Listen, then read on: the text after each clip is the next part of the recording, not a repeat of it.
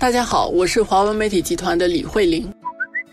大家好，我是联合早报中国新闻组的李启红。今天我们还是要谈这个香港问题。这个香港的情况是一直在发展呢，现在这个遍地开花，花也已经开的差不多啊，现在已经变成是一个常态啊，这样的一种示威。那么做经过星期一的这个三罢，现在包括航空、一般人们出行等等会受到影响。这整个发生的情况，新加坡人怎么看？对新加坡社会这个有？什么样的影响啊？其实我的周围的朋友，大家其实都没有一种高兴的感觉，完全没有，大家反而是感到很难过。确实是让人难过的，因为我每天就收到很多，包括年纪比较大的朋友，他们每天会传很多，就是基本上是在批那些示威者。当然，因为现在的情况，大家特别是通过媒体看到的这些暴力的行为，或者是现在已经演变到，就是大家会觉得对香港的经济也构成影响。啊，用林郑月娥的讲法，“玉石俱焚”的这样的一种做法，我收到的好多这样的反馈，其实很多是对这些示威者非常的愤怒。那个七十几岁那个老人，他在机场碰到的那种情况，这样闹下去就其实就完蛋了嘛。是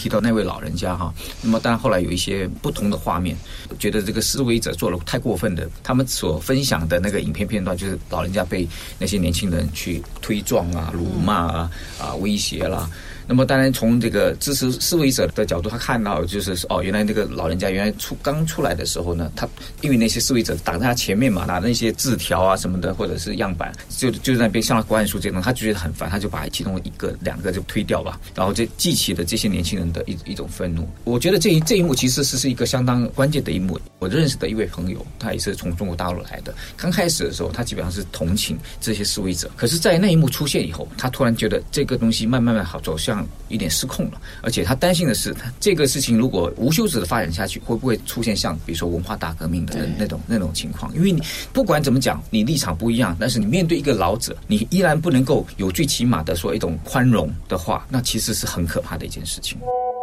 而且大家现在也一直在说，就是你到底要求的是什么啊？你的诉求到底是什么？是这次呢？他们开始的时候很得意，说我们没有大台，就说没有有谁是主主事者，他想用这种方式逃避政府的一个追究法律的责任。但是这里面也带出另外一个问题：如果你们要表达诉求，你要跟政府政府去对话哈，谁能够代表这些反对者或者是这个示威者？恐怕他们自己内部也没有办法。达成一个一个共识，如果你都不能够形成一个共识，你怎么去跟政府谈？那么希望能够谈出一个结果，这个就是一个他们现在面对的问题，就是说示威者似乎沉溺在一种自我感觉良好的方式，这种无休止的群众运动，不断的冲撞这个法律司法体系的这样的一种行为，能不能够提供一些政治的方案，指出香港未来要怎么发展的一道路？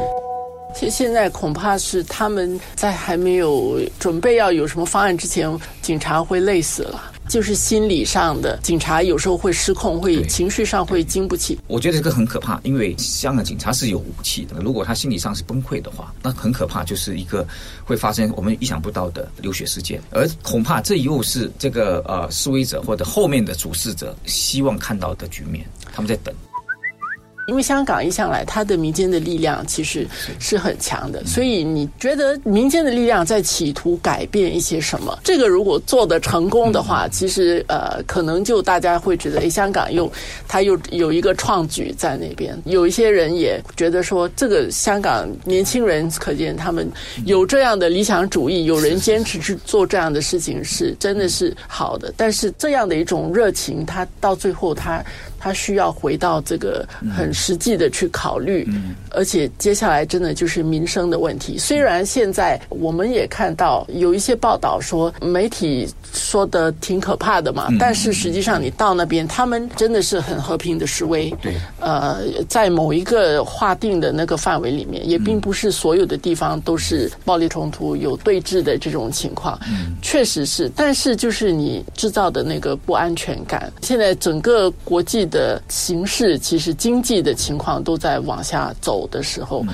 香港政府出来说经济怎么受影响啊等等，你说这个是恐吓大家吗？其实这个不是香港的问题，我们在这边都感受到这些。而在这种冲击底下，你再弄这样的一个，其实是蛮令人担忧的，就是。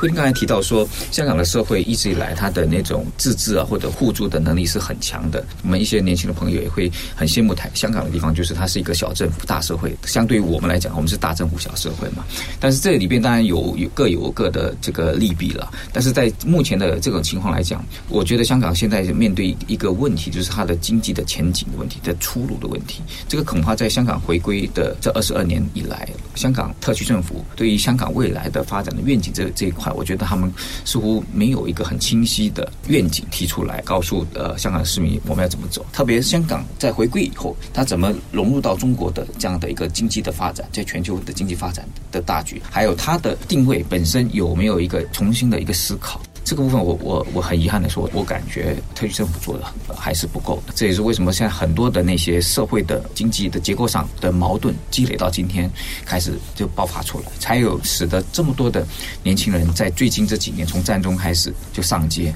他们就会觉得说，这些一切的问题都是在于什么？他们不能够只选这个特首跟这个立法会全部的议席，但问题就是那么简单的吗？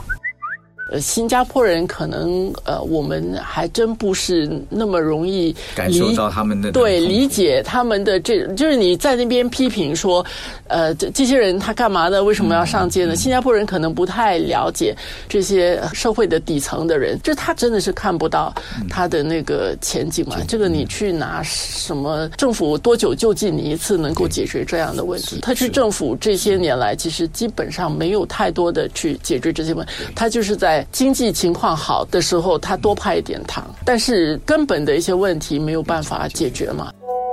所以我觉得，其实中国政府他们在分析二零一四年呃以来的这种呃香港跟中国大陆社会的这种呃民间的冲突，以及不断的那种公民抗争的这个事件发生，他们自己的分析当然还就是还是回归到经济的问题。于是呢，中国国家主席习近平就提出这个要规划这个粤港澳大湾区，也就是告诉香港人，你们这些就是广东的九个城市，基本上就可以作为你们的腹地，而且最重要，这九个城市基本上都是用粤语的。